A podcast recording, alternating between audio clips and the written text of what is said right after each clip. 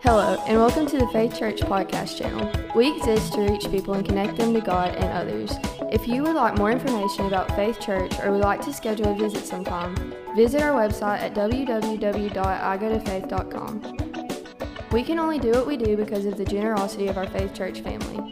If you would like to contribute to our ministry, you can do so by visiting our website at www.igotofaith.com and hit the Giving tab, or you can text the amount of your contribution to 84321. Both of these options will send you to a safe and secure server.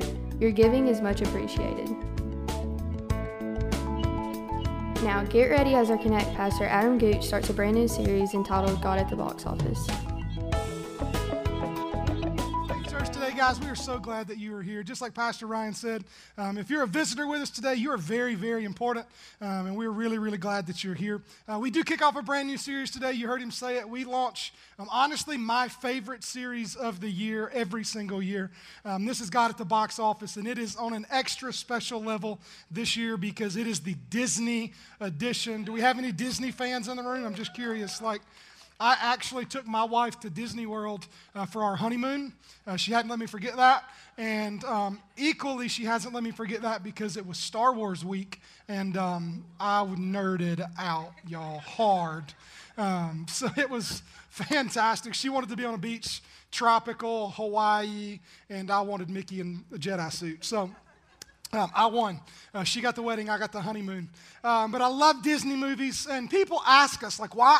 What is the purpose of the series? Why would you do a series based around movies, right? Shouldn't you kind of do everything out of the Bible? Shouldn't that be the focus? That's some pushback. But honestly, one of the things that we believe is that truth has a name, and that name is Jesus. So anywhere you find truth, guess who you found? Jesus. And so as we dive into these movies, they are impactful, and they make impacts on our lives, not just because they have cool soundtracks, which Lenny and Brody absolutely killed that song opening up the service, not just because they have memorable characters, but because there are powerful truths communicated in movies today. Like Pastor Ryan said, we are going to tackle the movie Monsters, Inc. today. If you look up sales, the Monsters franchise, Disney-wide, has grossed somewhere around $1.4 billion since it was released. The movie came out in 2001, which was a really huge deal, right? 2001 was a very memorable year for a lot of different reasons. Obviously, we had September the 11th and all that went down with that. It was also the year I graduated high school, so kind of made the mark on the world there too. And but 2001, Monsters, Incorporated. This movie did star the legendary John Goodman and Billy Crystal as James P. Sullivan and Mike Wazowski. And it's interesting because being a Disney fan, having small children, I've honestly memorized the entire movie. I know it by heart. I can quote it. But until I began studying and getting ready for this series that we were in, I didn't realize, the impact and the truth that was communicated in it. And I honestly, as we begin to watch some of this, I want you to really pay attention to the powerful truths and how important and honestly what I think relevant that this movie is to our society today. You know, the central theme as you start diving into Monsters, Inc. Is fear. And fear is a very, very powerful force. None of us are fearless. We may like to pretend that we are, but we all have, in some way, fears in our lives. Maybe you fear failure. Maybe you fear rejection. Maybe you fear the dark, right? Anybody afraid of the dark? Pastor Ryan, got it. Whatever it is that you fear, maybe you fear on missing out, whatever it may be, here's the thing that you have to know about fear. Fear lives in the unknown. Yeah. It lives in the things that we don't understand, that we don't comprehend. That's why you fear them. If you're afraid of the dark, are you afraid of the actual absence of light, or are you afraid of the fact that you don't know what's in there, right? If you're afraid of the thing under your bed, or you're afraid of the monster in your closet, what you're afraid of is that you don't know. I don't understand. I can't wrap my mind around what that thing is. And the crazy thing about it is these fears Fear, regardless of whatever its object is, whatever that thing is that you're afraid of, it can absolutely take over every aspect of your life. Fear can take over your mind. It can take over your heart. But my biggest problem with fear, and I've got a big problem with fear, the biggest problem, and I think I see it everywhere I turn in so much of our culture today, is this. Fear creates this idea, right? This attitude of us versus them. That's what fear does. When you begin to fear something, fear separates. It divides. Now, at first thought, that's normal, right? Like, it's natural to think that. When you fear something, yes, I'm going to separate myself from whatever that thing is that I'm afraid of. Why do I do that? Well, because I'm worried. It's a threat to me. If I'm afraid of it, that means I'm worried that it will impact my life, the way I see life, the way I enjoy life. Maybe it'll impact my family. Whatever it is, that thing that I fear, I separate. I separate myself from it. But it doesn't just stop there. We talk about these fears. How many of you in the room are afraid of spiders? Raise your hand. Just get it out there. Yes, evil, right? Pastor Steve, that's his deal, man. Don't kid with him on spiders. And now some of you are going to go kid with him. How many of you are afraid of clowns? Be honest. There we go. We got some. Yes, clowns. How many are afraid of cats? Nobody? Like, you should be afraid of cats. They are very mysterious. They are conniving, and they have really sharp claws. So you should be afraid of cats. Now, the most evil of all creatures, and this is my number one fear more than anything, is snakes. Can I get an amen? Yes. Snakes are evil, right? I make no qualms. I will scream like a girl, right? Don't bring a snake around me. And I promise you, if you try to mess with me and try to come up behind me and, oh, it's a snake, I am 6'3", 250 pounds of hurt you, okay? I don't do snakes, period.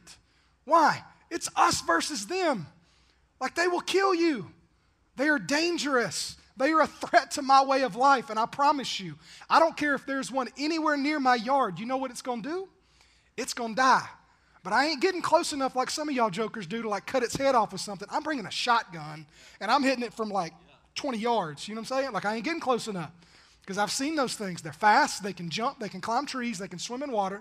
I've seen them jump up in cars. I won't even hit one with my car because I saw a picture one time, and the snake was all wound up in the engine compartment. I won't do it. I ain't going to hit one in my car. I'm going to veer off the road, end up in a ditch, and then run from the snake. Now, let's think about it for a minute, okay? It is a very irrational fear of mine. I'll be honest with you. Go ahead. I'll scream like a girl, and you can laugh, and then you'll die, and I won't. But here's the deal. If we take fear out of the equation, right? Let's take our fear and that fear lens that we look at snakes, remove that. All of us, who was afraid of them again? Raise your hands. All y'all, so much y'all lying in church right now. Now, all snakes are bad, right? You've heard the saying, what is it? The only good snake is a dead snake. Amen. That's truth. That's Jesus, okay? But now, honestly, if we take off the fear lens and we look at the reality of the situation, are all snakes really bad? No. There are actually, science tells me, I don't still know that I believe it, but there are good snakes. There are snakes that will kill rodents. They will kill pests. There are snakes that if they're around your house, they will kill the venomous snake, right, that wants to kill you. The good snake will kill the bad snake. But do we see it that way? No. The only good snake is a dead snake. Why do we have that mentality?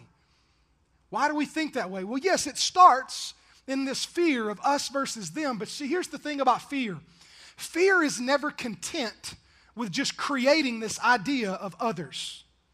It's never content with just creating that us and them mentality. Fear will always work to radicalize and villainize, if that's a word, that other person, that other thing. It always takes it to the extreme, right? Yes, I hate snakes. Yes, snakes are dangerous. And if there's one right here right now, I'm going to kill it. But what happens is that fear gets in our mind, and all of a sudden, that us and them mentality, it takes it to where it's not just us and them.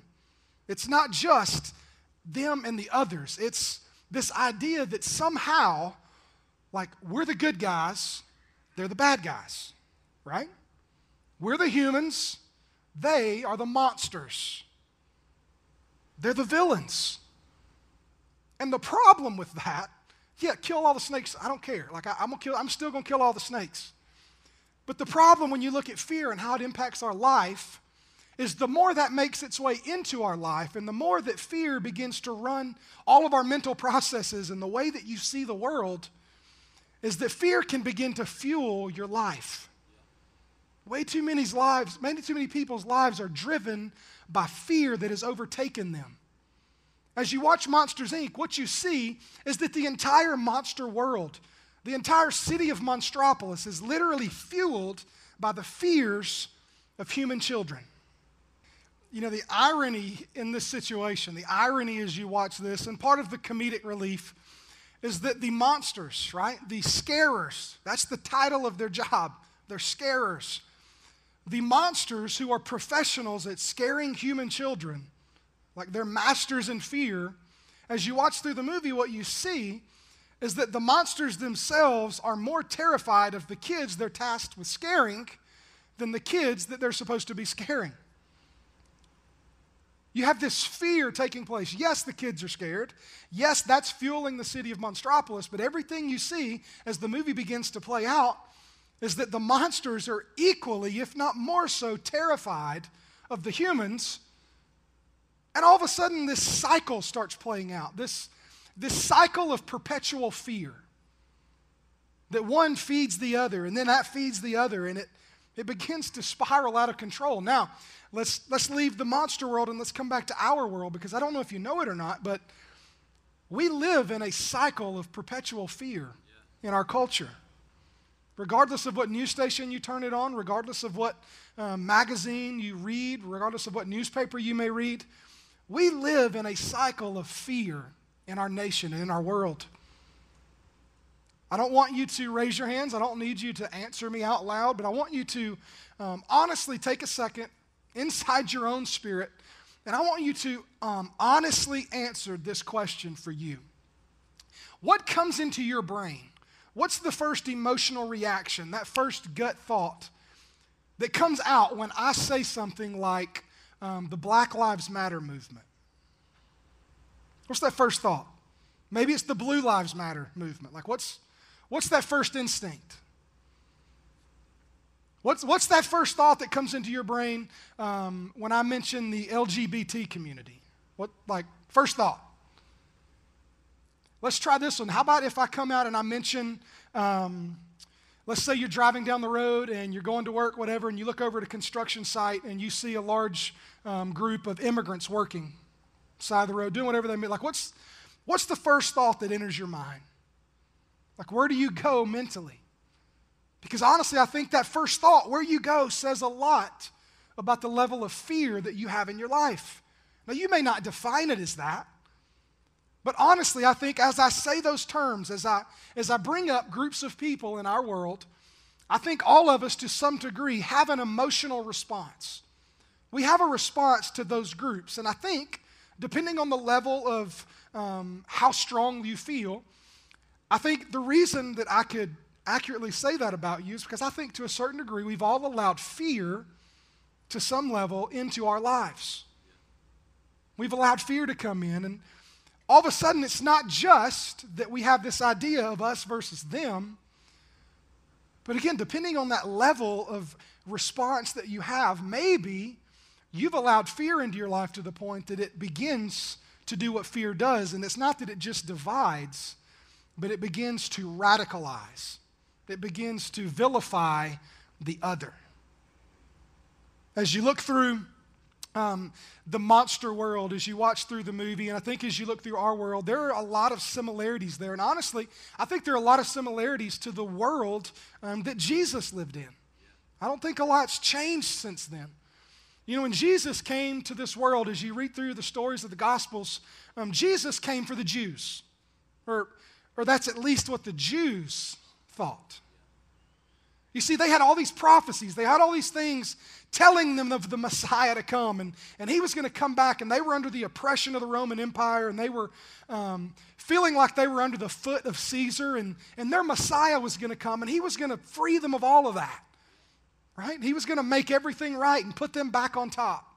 And then Jesus came, and they all got really, really excited. Like, he's here. He's going to make everything right in the world. And then all of a sudden, Jesus started doing this stuff that they couldn't really understand. He started ministering to and spending time with the others.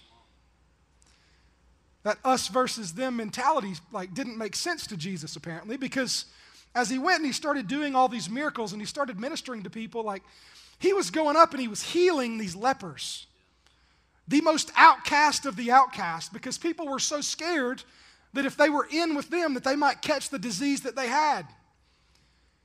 Jesus is going along and there's this story where he goes and he heals the servant of a Roman centurion. Like the very epitome of evil in the eyes of a Jewish person, now my Messiah is healing their people. Like, no, Jesus, you're supposed to be eradicating them. It's us versus them, and you're supposed to be on our side. But you see Jesus like healing them. You see him go and he heals the Samaritan woman, which was a Gentile that was totally not, it just didn't make sense to the people of Israel in that time. And Jesus went and he loved and he healed the poor just like he healed the rich. And he spent time with the sinners just like he did the Pharisees and the religious people. And He spent time with, the Bible says, the worst of the worst, which is the tax collectors. Like, it doesn't get any worse than that. And they couldn't understand. They didn't know why Jesus didn't understand. No, this is us versus them, Jesus. Like, you're on our side. You're supposed to be our LeBron James, okay? But then Jesus, in the Sermon on the Mount, he said this, and it totally, like, began to change the way so many of them saw the world. He says, you have heard the law that says, love your neighbor and hate your enemy. He said, but I say, love your enemies. Pray for those who persecute you. In that way, you will be acting as true children of your Father in heaven. For he gives his sunlight to both the evil and the good, and he sends rain on the just and the unjust alike. He says, if you love only those who love you, what reward is there for that? He said, even corrupt tax collectors do that much. He said, and if you are kind only to your friends, how are you different from anyone else? He said, even pagans do that.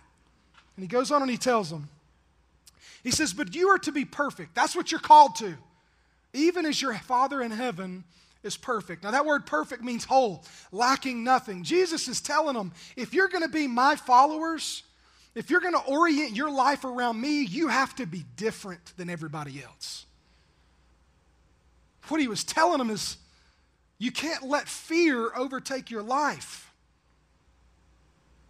What did you have to do? You got to love. And all of a sudden, like, all the wheels in their heads started turning as they heard the Messiah, the Son of God, begin to say these words. In the movie Monsters, Inc., it's not until Sully accidentally allows a human girl into their world that this narrative of the vilified other begins to unravel in the monster world. And with it, the entire fear-based economy of Monsters, Inc.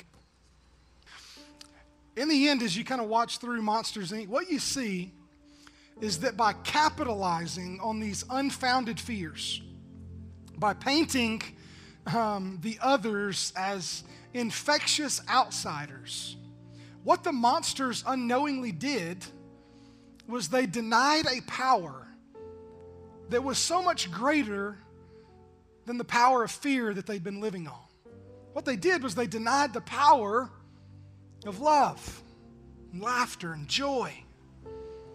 I think as we look through the life of Jesus, one thing that we see very, very clearly, it's that Jesus was great at loving the outsider, loving the other, the downtrodden.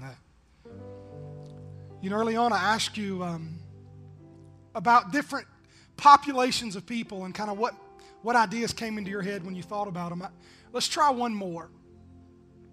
What comes into your head, what goes into your mind, what emotions come out whenever you think of someone maybe with a different religious background than you? Let's say maybe someone of the Muslim faith. Like, what's that first reaction? A couple of years ago, my wife and I we'd been in Paris. We were flying out of Paris. We were flying to Johannesburg. And as we went to get on the plane, we went to our terminal. We've got our bags. We're getting ready to do the deal. And honestly, as we walk up to the terminal, there's this group of people, a gentleman with some older sons, I'm assuming.